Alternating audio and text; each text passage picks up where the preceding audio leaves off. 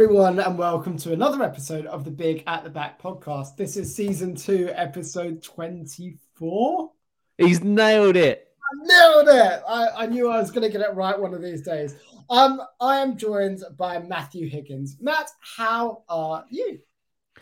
I am very well, thanks. You know what? As you started doing the intro, I was like, he hasn't asked me what episode number it is. This is going to be interesting. Uh, but yeah, you smashed it. Good start. We're off to a flyer. Uh, but yeah, it's Monday evening. Uh, another weekend in the books. One game left to go in this game week. It's been good so far. Um, so let's hope that continues. I, am not sure. I, I don't feel as elated as I necessarily should. So I, I guess we can get to that. Um, just in terms of what we're going to cover in terms of today's pod, though. So some really key questions. So first, should we be happy with the Rashford triple captain so far? Is it worth trebling up on City for the upcoming double game week? Is Haaland an auto captain now for the double game week and for the rest of the season? What do we do with Manchester United assets moving forward?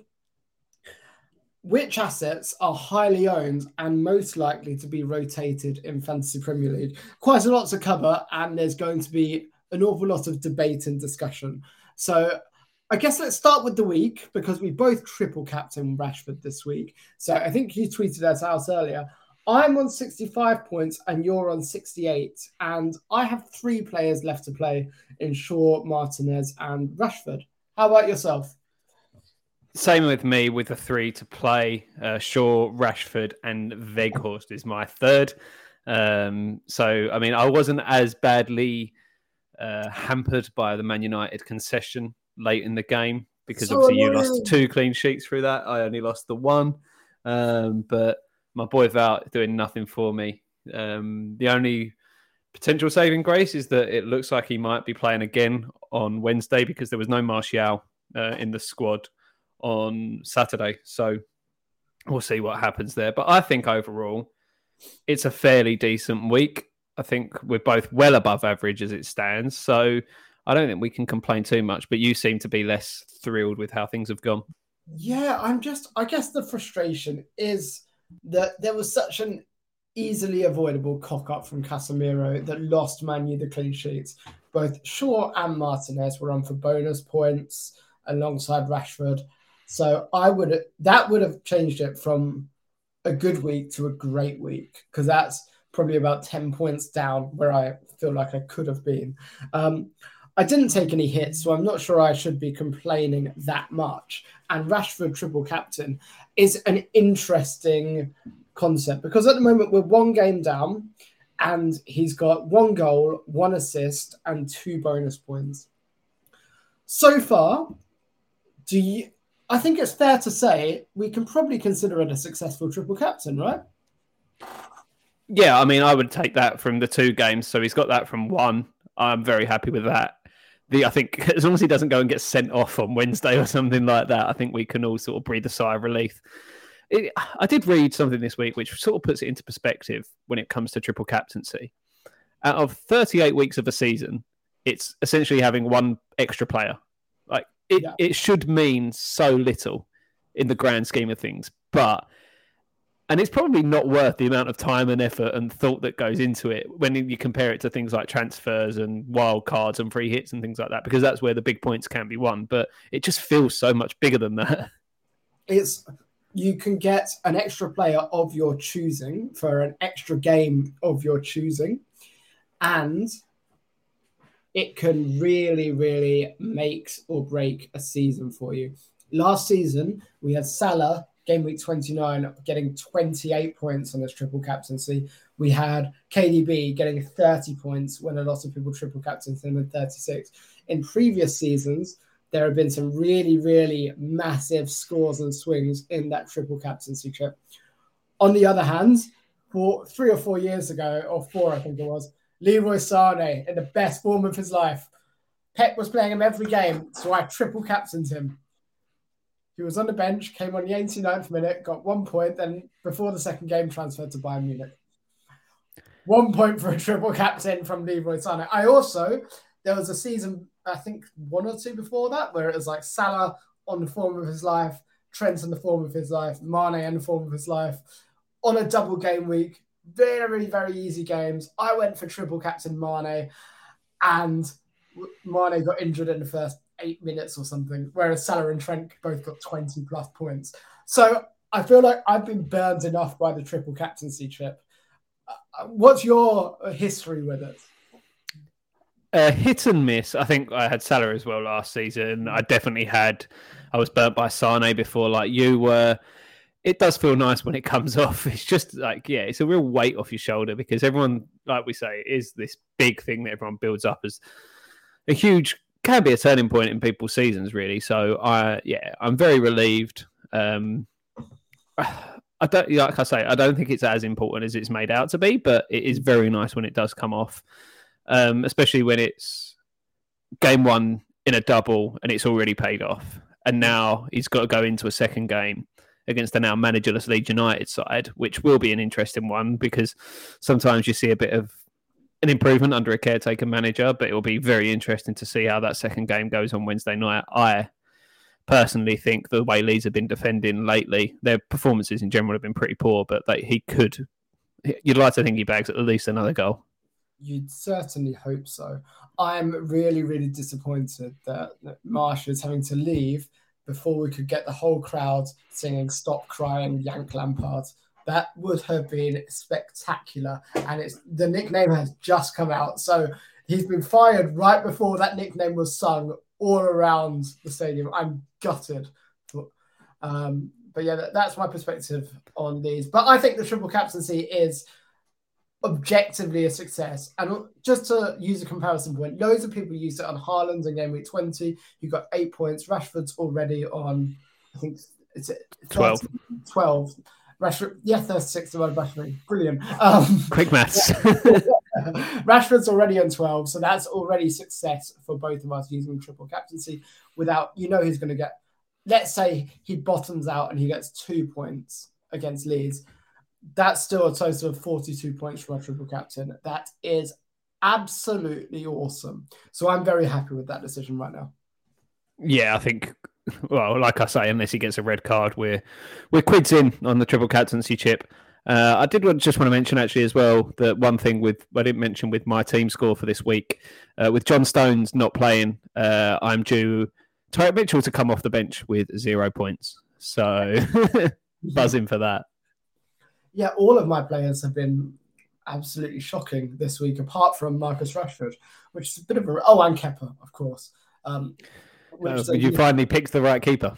Finally, yeah, not Wards on two points with my bench. Um, but still got Shaw and Martinez and Rashford still to play, so still positive around that. Yeah, I think that's partly why I'm a bit bummed out. I don't have another player that's done very well. Martinelli one, Odegaard two, Haaland two, De Bruyne benched one, Darwin Nunez one or two, sorry. So it just feels a bit samey and frustrating.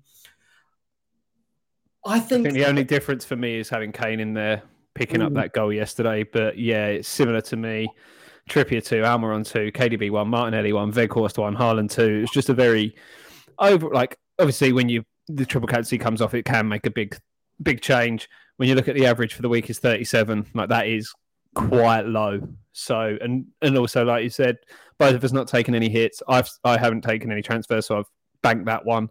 So it feels like overall I'm a real net positive this week. Um, overall rank now just just over 1.1 million. So I'm more green arrows. So I'm heading in the right direction.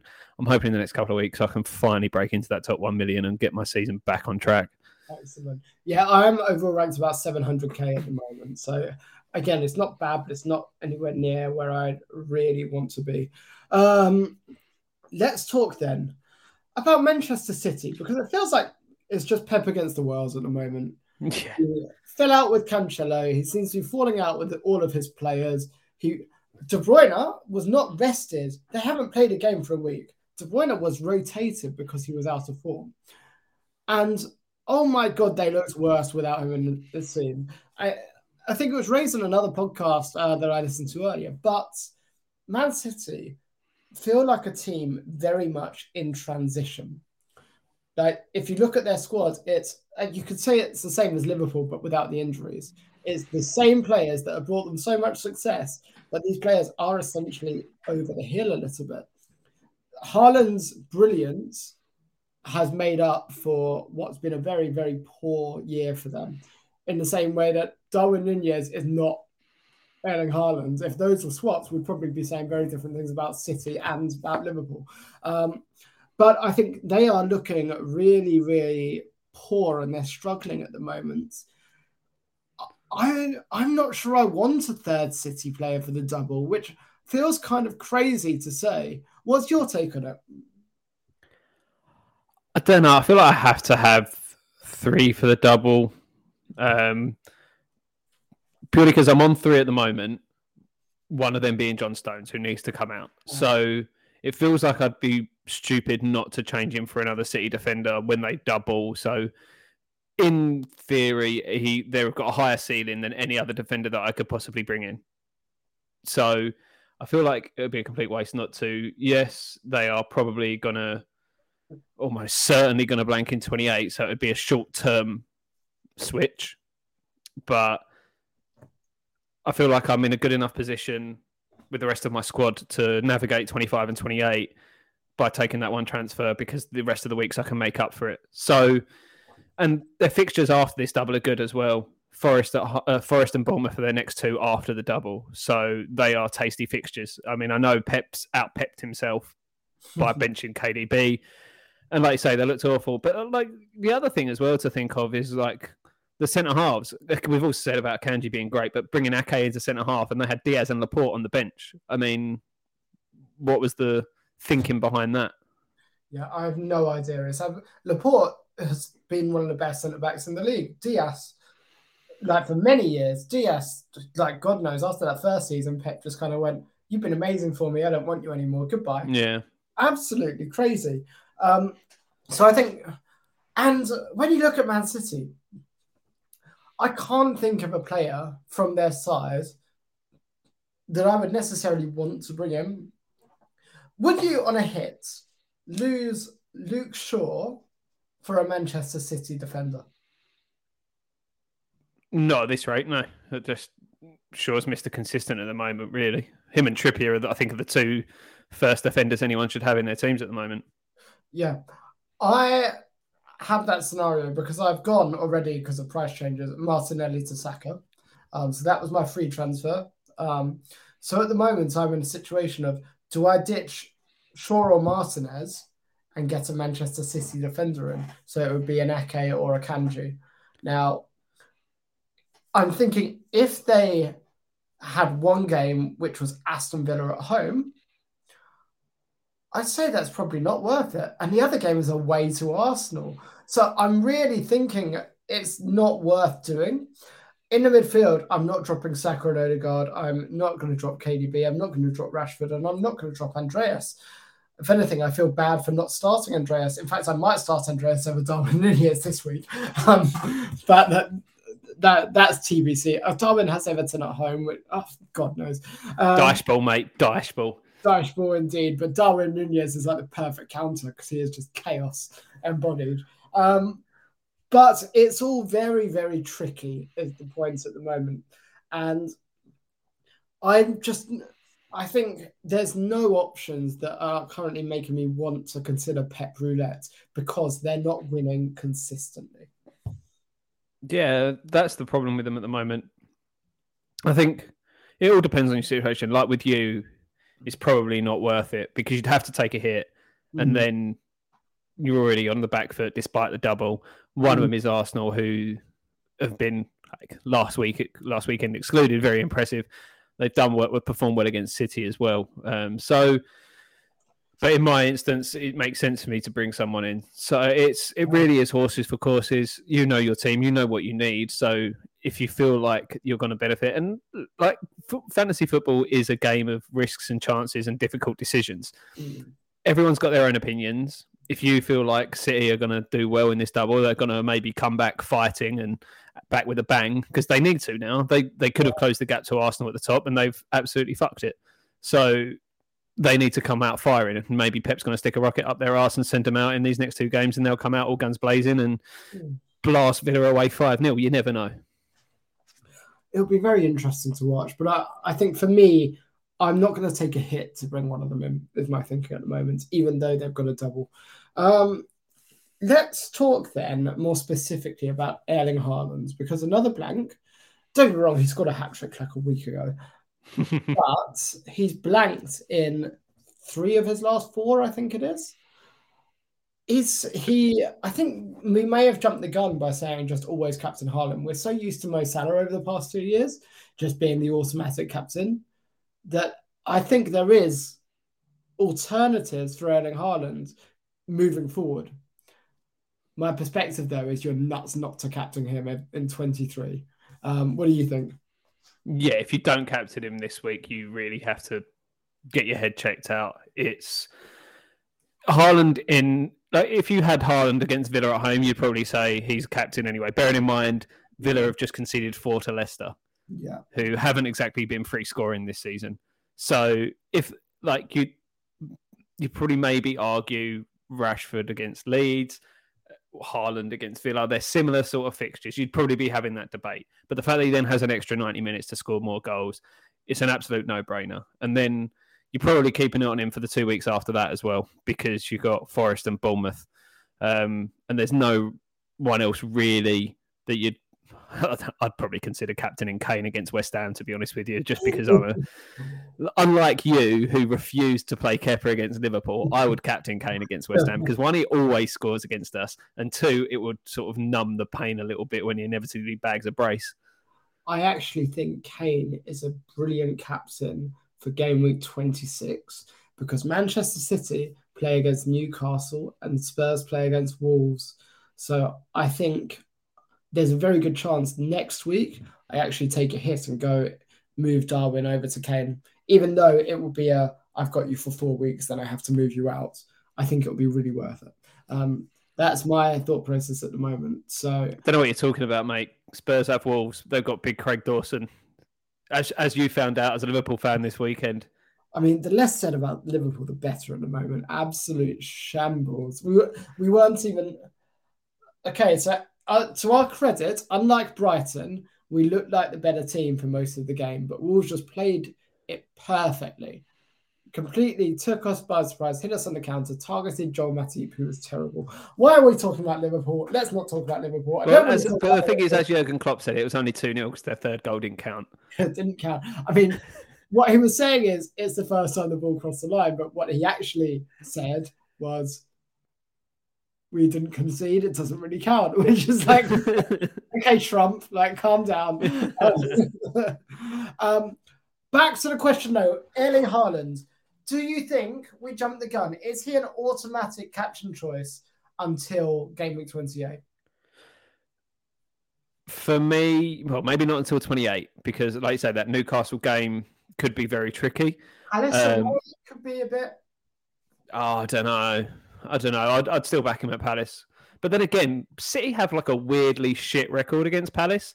Um, yeah. So and Spurs like, have Forest at home. So Kane.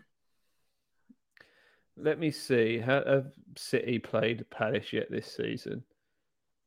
Yes, they won 4 2. So. Did Haaland get a hat trick in that? He probably did, didn't he? Probably. I'll find out. Um, but yeah, I think from my perspective, Erling Haaland is still a great captaincy option, but not an automatic captain. And I think we we can open the captaincy conversation up a little bit moving forward.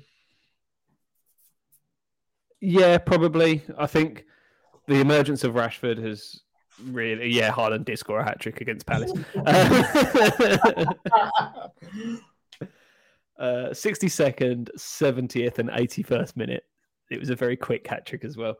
Um, but yeah, I think like with Rash, the emergence of Rashford, he's always going to have that sort of you're going to have that debate internally whether it's Rashford or Haaland or even if you've got Kane he's always going to be in the conversation because he's just Mr consistent this season really um, but then you've got the question around United blanking in 25 and 28 so Rashford does he feature into your long-term plans and United assets in general I don't know what your plans are with all your United assets um, so Rashford for me is a hold I'm keeping him he's his next games are Leeds away and Leicester at home, two very leaky sides. Um, and then game week 26, they've got Liverpool. Like, I mean, if there's ever a game Rashford's going to score a lot of goals, and then it's Southampton. So 28 is when I'd probably move Rashford out, but not before that. So I'm going to hold him over the break. Other United assets, interesting though. So I'll probably look to ditch both uh, Shaw and Martinez by 28. Shaw, I think, will make way next week um, because he'll free up some money. Martinez, I'll probably hold on for an extra couple of weeks or so. Um, but the plan is to get Darwin Nunez up to Kane, which means I'll probably have to take Shaw down to maybe a Rico Lewis for 3.9 potentially. Um, but that that feels like a bit of a wait and see kind of moment. Yeah, I think I'm, I'm agreeing with you. Weghorst is the one that's got to come out for me um, probably this week. As I've got two free transfers, it makes sense to to do that along with the Stones one potentially. But I want to get rid of Almiron as well because he's his form's bottomed out now. Yeah. But yeah, Rashford is definitely the one that stays through throughout all of this period um, as we go through these both of these doubles um, like we've both said, deadheading that team into 28, he's probably the one you're going to be keeping him around afterwards anyway. Even if, because if we're looking at free hitting 20, uh, sorry, wild card in 29 or 30, then yes. yeah. So if you're keeping him for 29, then it makes sense that he'd be one of your your survivors throughout all this blank period. Uh, so he's definitely staying around for me. Question for you: Is it about time that they updated the fixture difficulty rating because Liverpool away is still a five. And that is not a five at the moment. Yeah, absolutely, that should be a one. Like even like Nottingham Forest at home is rated as a two. Like Liverpool away should be a one, as far as I'm concerned at the moment. We I don't know why they have the one because no, nothing ever goes down as a one. I'm pretty sure Derby in 06 when they like didn't get a point for like months on end, that wouldn't have even gone down as a one. What's quite interesting is I think as uh, quite weird to see. At the beginning of the season, United were the easiest team to play against in the division. And you could argue Liverpool were the toughest. And that was the first half of the season. Second half of the season, that's just swapped around. Um, it's really, really interesting to see how those two clubs, one is perceived to be on the up and one is perceived to be on the down. I'm not sure it's fair given the amount of spend from both of them, but it, I just find it interesting. I don't understand though how Liverpool's midfielders have become so dreadful when six months ago we were almost winning every single title. It makes no sense. You love to see it though. No, you don't. Trust me, you do. It's fantastic.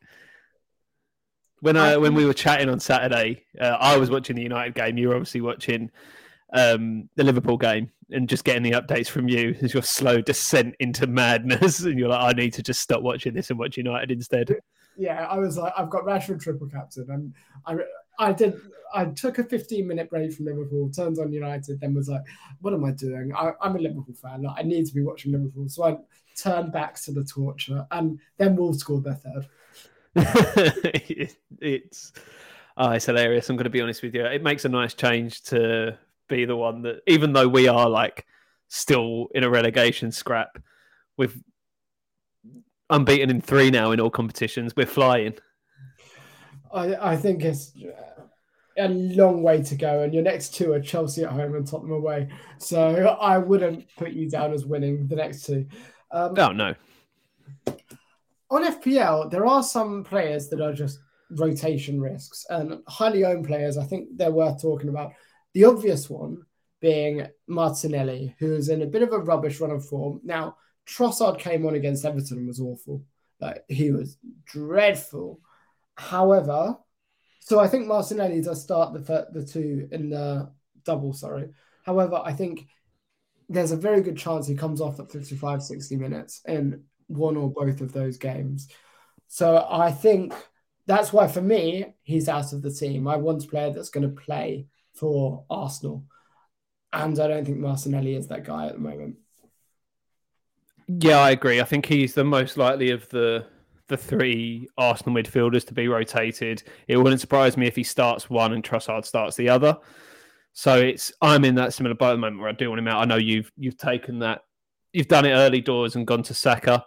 Uh, I want to get Odegaard in for him because I feel like he's probably the least of the rotation risk because he plays more central, whereas Saka, um, Martinelli, and Trossard all tend to play wider. So I think he's probably, and he's captain, which also you have to take into account. So he's probably the most unlikely to be rotated. Not that it's impossible, of course. So yeah, I mean, i am in this sort of situation at the moment where there's a few things I want to tinker with, but it's it's we've got to be looking longer term than just the next few weeks at the moment. So um, that's sort of my risk at the moment. And then the like obviously similar we can say about any city asset at the moment as well. I know you were sort of toying with the idea of Mahrez or Grealish or now even KDB is not safe. So I just don't know where we stand with with these city assets. Yeah, I, that's why I don't want to bring a third in for the double. I just don't trust it at all. Um, hold on, I was thinking though, if I've got Shaw now, and next week I'm planning to go Shaw and Darwin to Lewis and Kane, would it not be worth me going to Shaw to Lewis this week as Lewis has a double? I've just had that thought in terms of my. I mean, yeah, it probably does because either way you'd have to be taking a hit, right? Yeah, so I'm going to take the minus four anyway, and I want to free up the funds to get Kane in next week. So I think I will do that. But anyway, back to what you said. I totally agree. We had the City discussion. I, Jack Grealish, since the break, has got three assists and a goal. Not awful. But he was probably City's brightest attacking spark at Spurs as well yeah, for me. He well. He he was he kind of frustrated figure, but he played well. Um, so I I always feel like if, as soon as you get Mahrez in, Pep's going to turn and he's not going to start. If you're Phil Foden, are you looking to leave at the moment? Because if you're not playing games and you're Phil Foden's age and as good as he is, I'm looking to leave to get regular first team football. It'll be interesting to see what happens in this double. Uh, apparently, he was ill, so that was why he didn't play at the weekend. Um, so you would like to think he'd get some minutes at some point over these next two games. But yeah, this is the risk you run when you're at a team like City. Obviously, they're always looking to improve their squad, which makes sense. They're always going to be spending big money. Um, and they have a wealth of talent in those similar sort of attacking positions, um, even when the likes like when you look at the likes of the players that have left over the last few years, they just have like a never-ending conveyor belt. Then they bring in youngsters as well. Like if you look at people like Cole Palmer as well, who sort of played a few games here and there. There's always someone waiting to take your place. So you're just one injury or one lack of form away from being dropped out of the side for a considerable period of time. So all these players have to consider these things when it comes to times like contract renewal and transfer windows. But the, the thing is, when you're looking at a player like Foden, who's going to be able to afford him?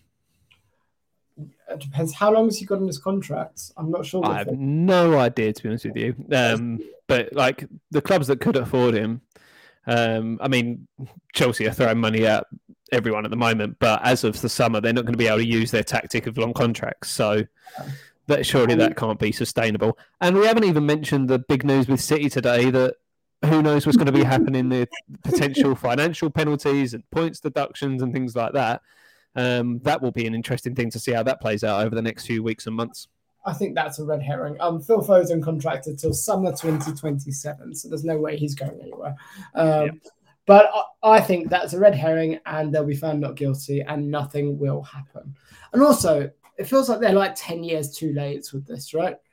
Don't get me wrong, City have spent ridiculous amounts of money many years in a row. But at the moment, Chelsea are the biggest like spenders and biggest ta- piss takers with the rules.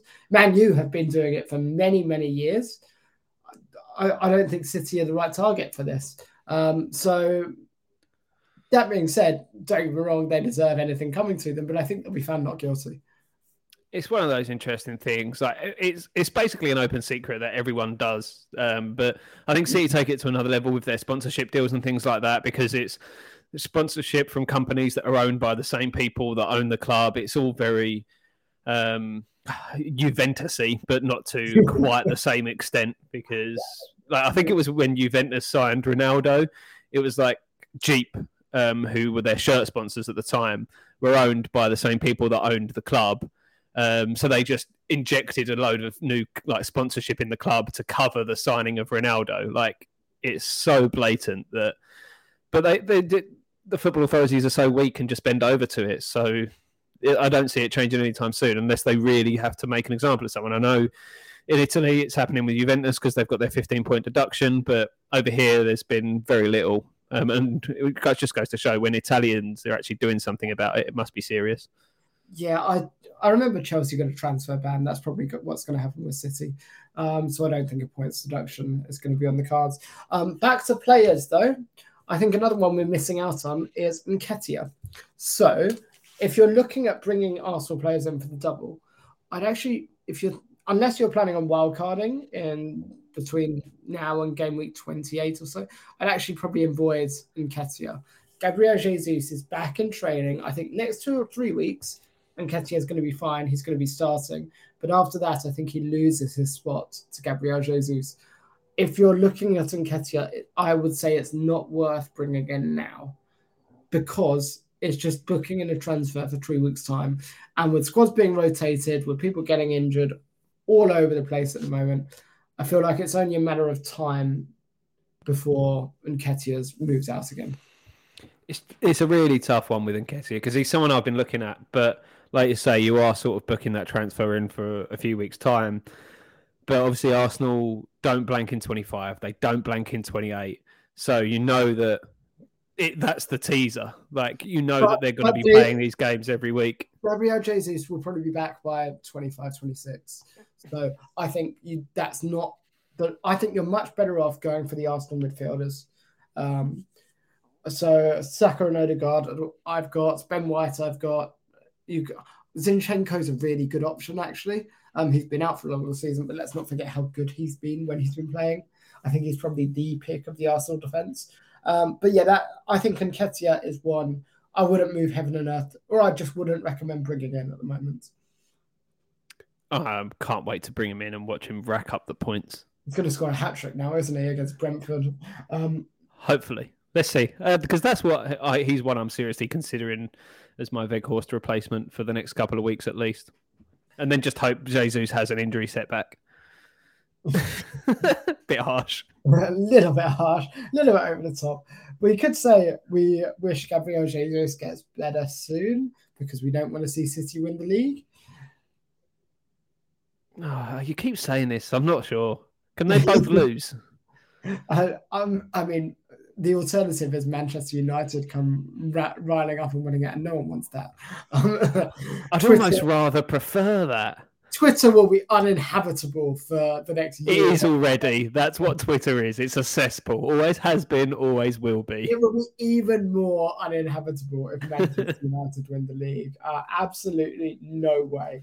Um, so I think Nketiah is definitely one that you want to be avoiding at the moment. Um, have you got any others that are kind of highly owned that you feel like are traps? Not necessarily highly owned, but another thing to consider with Man United is Jadon Sancho is now back in contention.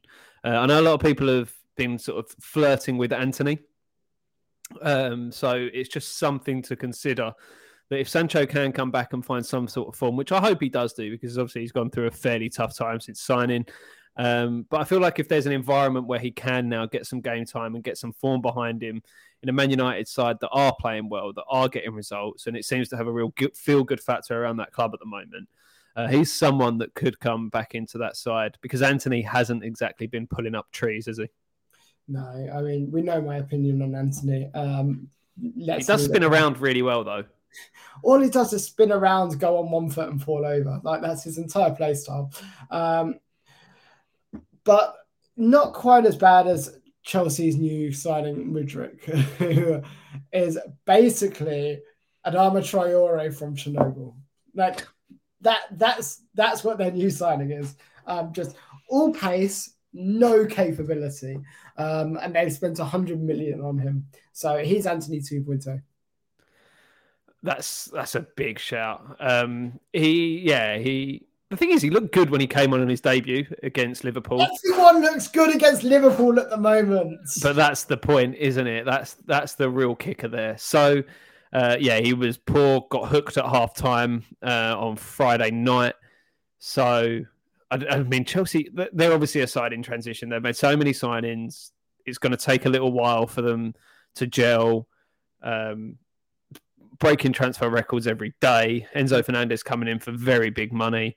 Um, I don't know. I'm still I'm still quite interested to see what João Felix does when he comes back from the suspension mm. because, like we said last week, he looked good on his debut until that red card. So mm. they the, the, thing is they just still haven't got a recognisable striker, have they? They've still got Kai Havertz playing as a as a striker, which just is not going to work out for you. I mean, it's it's weird because they've obviously done the Lukaku thing twice now and it hasn't worked out. But surely they need someone of that ilk, like a traditional striker, someone that can just put the ball in the back of the net because they really lack that at the moment. Like a Darwin Nunez kind of type. Yes. Wonderful. Um, and Michail look, Antonio. Oh, Jesus Christ. Um, looking quite far into the future, I'm just trying to look at nice runs of form between, say, game week 30 and game week 35 or so. Do, do you know what? This is this is going to be an interesting shout here after this week, or maybe even before this week, Everton defence.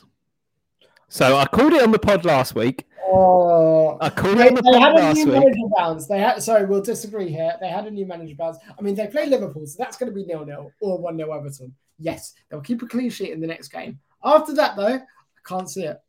Leeds at home, Villa at home, Forest away, Brentford at home. I reckon they keep two clean sheets in those four games. I reckon they keep zero, but they keep one against Liverpool. that would actually be pretty peak. But I mean, who'd have thought all it took for Everton to win was to bring in an ex Burnley manager, and then the goal was uh, scored by an ex Burnley player and assisted by an ex Burnley player. Burnley 2.0, it's happening. Get Tarkowski in. You're going to reap the rewards. I'm calling it now. To be fair, getting the ever getting any job after Frank Lampard is just the manager's dream because you had like this agent of chaos that doesn't know what he's doing with no plan and just a big ego. And then you come in as an actual competent manager. I mean, Tuchel gonna went and won the Champions League. So Sean Dyche has probably seen that opportunity and gone, right, there's no way I could do worse than the last guy. So regardless, Everton are going to be better. And I actually think Everton are going to be safe. Um, Southampton are going down this year, aren't they? What is it? Is it seven losses in a row now? Yeah, and they got absolutely thumped 3 0. Like their goalkeeper lost 3 0 and didn't make a single save, which was quite impressive. Like he, you've spoken about as a goalkeeper watching him previously, and he's genuinely horrendous. Uh, Bazunu, I think his name is.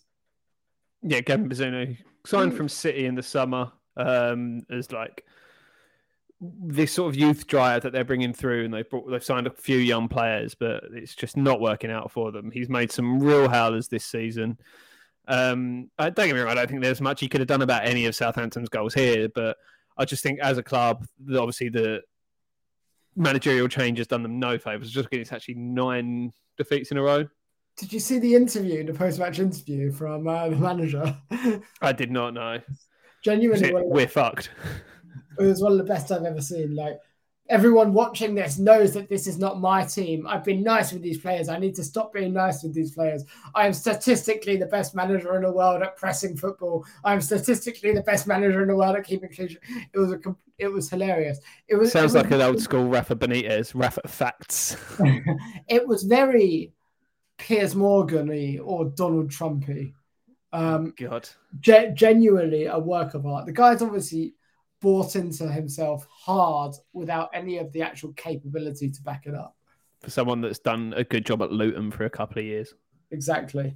Um, I mean, his CV is almost as good as Frank Lampard's, so we know his Premier League quality. I don't know. He probably he actually improved Luton. Frank Lampard didn't really improve any of the clubs he managed. What, what are you talking about? He took Derby from sixth to sixth. Exactly. He took Chelsea from that mighty, that horrible fourth to that mighty fourth. One team that is not exactly sneaking under the radar here, but good fixtures is Arsenal, and I know like they bearing in mind they don't blank in 25, they don't blank in 28, they double this week. And Yeah. then their fixtures after that is Villa, Leicester, Bournemouth, Fulham, Palace, Leeds. Like, is is now like we've said about the teams we're going to be looking to invest in as we head into 28, but you've got to be tripling up on Arsenal now, haven't you? you absolutely have to be tripled up in Arsenal. Um, I think for me, Martinelli is an avoid and Nketiah is an avoid. But if you look at their assets defensively, you can pick any of them. I think Zinchenko is probably the best one if you can afford him. Going forwards, I think Saka and Odegaard are the ones to go for. Is Zinchenko a rotation risk though? Who would he rotate with? Well, you've had Tomiyasu coming in. Like, it, it, I, I feel like, I mean, I, I may Yes, be completely right. making this up, but I feel like he hasn't right. played a lot of 90 minutes. Um, Zinchenko is not a rotation risk. Ben White maybe is, but he's been starting every game. So Ben White on the right hand side. Um, Zinchenko's competition is Kieran Tierney, who hasn't started a single prem or who hasn't started a single Premier League game that Zinchenko's been fit for. So Arteta's been using the same eleven essentially throughout, and he's been very lucky that none of them have got injured. Like it's one of those seasons when no one seems to get injured at Arsenal, apart from Gabriel Jesus, but they had great cover for him and then Nketiah. So as long as that continues, I think Zinchenko's fine. Yeah, fair enough. I, I thought it was a little bit more. I was just looking, he's played 90, 90, 85, 90. Uh, Mm. And then before that, he was, I think he was coming back from injury. So Are you thinking of He, uh? I don't know. I feel like he's been pretty, pretty consistently selected now. Well, he has, but he's often subbed off um, before the 60 minute mark. Um, I say often, if he's subbed off, he has been known to get pulled before 60, and it's cost me a couple of clean sheets. Um, so I think Ben White is more of a rotation risk because Tomiyasu plays on that side as well. Yeah, he's a, he's a, he got 59 against Brighton, but they didn't keep That's clean sheet there anyway. Uh, 45 against United. Uh, he played 84 at the weekend, but he's fairly consistently above the 70, around the 70 minute mark, maybe. So, yeah, I feel like either or you could probably be fairly safe with them. Um, obviously, the other options are Saliba and Gabriel as well, but um, they're the more expensive too. If you're looking at one of them, though, Saliba or Gabriel, I think you're going for Gabriel, right? I mean, for Bant's sake, I'm saying Saliba, but He scored a couple of goals at the start of the season, but they were like strikers' goals. They weren't defender goals. If you look at Arsenal and corners and stuff, Gabriel's clearly more involved. well, overall, Saliba has five more points, so the difference is negligible, and Gabriel is 0.1 cheaper. So they're much of a muchness for me. Pick one out of a hat. Yeah, fair enough. Um, excellent. Well, look, that's all of the key questions for this week wrapped up. Uh, from my side, I'm not sure if I'm going to make that transfer for Lewis or not. What are your thoughts for the week ahead for the double? Captain KDB? Absolutely not. Um, it's Captain Haaland all the way for me. Um, currently looking at so my eleven will be Kepa in goal, um, back three of Shaw, Trippier, and whoever I bring in to replace Stones, whether that be an Arsenal defender, whether that be Rico Lewis to free up some funds, I'm not sure yet. Um, but I'm going to wait a little while before we do that. Uh, it'll be a midfield four of Martinelli, Kevin De Bruyne, Marcus Rashford, and Andreas Pereira. And then front three of Haaland, Kane, and Weghorst replacement, whoever that may be. Um, I am thinking Nketiah purely because of these little run they've got here, but we'll see what happens there. I could, I'll be tinkering between now and the deadline, but overall, I'm pretty pretty happy with how we look. I've got a million in the bank, two free transfers, so I feel like I'm in a fairly strong position. Um, and I'm hunting you down, Tom. I mean, you're getting closer. Um, I just looked as well. I can't do um, Shaw and uh, Darwin Nunez to Kane and Lewis. So back to the drawing board. No transfers for me this week. How Apart from short are you on that one? uh, like a million or 0.7 or something. So I'm not close. So Nowhere near. nowhere near, unfortunately. So, what's your lineup looking like going into the weekend? Well, so going into the weekend, I'm probably not going to make any more transfers. So it's Kepa and goal, um, then Trippier, White, and Shaw at the back. Then across the middle, it's Saka, Rashford, KDB, and Odegaard. Up top, it's Mitrovic, Darwin, and Haaland has the captaincy armband on. Andreas is my first sub. I was considering starting him over Darwin, but then you very clearly pointed out to me that Nottingham Forest have more points in the Premier League in 2023 than any other side. So they are the form team in the Premier League at the moment. What a world! Yeah, it sickens me. It absolutely sickens me. Worth saying, Keylor Navas had a fantastic debut yesterday. Um, made a few very good saves to to keep the clean sheet there. So, I mean, I don't know how much he is, but if you're wildcarding, could he be a second keeper option? I don't know. I'm not. I can't imagine he's cheaper than Danny Ward. Let's have a look. Um, so Keylor, now he's 4.5. Could be a Kepa replacement, perhaps, but why would why would you take Kepa out at the moment? That that's crazy. Because they're about to play West Ham, so he ain't keeping a clean sheet there, is he? Back yourself. Play Wars. no, because they're playing Spurs. Uh, no. and as I said, I'm not stupid like you. I am going to put the players in that are playing my team. One shout out as well for our man or my guy on this podcast. He is my boy, Kalichi Ian Nacho. One goal, two assists. He was the answer. It wasn't Weghorst, it was Iheanacho. And I'm at some point definitely going to own him this season. I don't know when, but it's going to happen. It'll be like game week 38 when it just is like, oh, one off. Why not? Why not hit? What, what was it? Was it four managers triple captained in this week? Yeah, four absolute heroes. I'm legends of the game. Um, most captain player this week as well was Erling Haaland, which is kind of bonkers. Um, so you imagine a lot of people have set and forget and just left it on him. Um, yeah, it's got to be some dead teams there, surely. You'd think so, but then Haaland is normally a great pick against anyone. Um, but yeah, Iheanacho with more points than anyone this week with 15. So keep your eye on him because he is the one to watch for the rest of the season.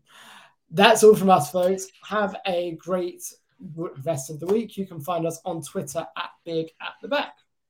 Yeah, you can find me at Higgins92. Tom is at Tom Madden92. As always, you can find me on the Pretty Bubbles podcast as well if you want to hear more thoughts on all things West Ham because things are looking slightly better at the moment. Um, who would have thought a couple of weeks ago that David Moyes would have outlasted two Premier League managers, um, potentially a third as well? You never know, another one could be going soon. So, yeah, um, thanks again for listening, guys, and we will catch you all next week.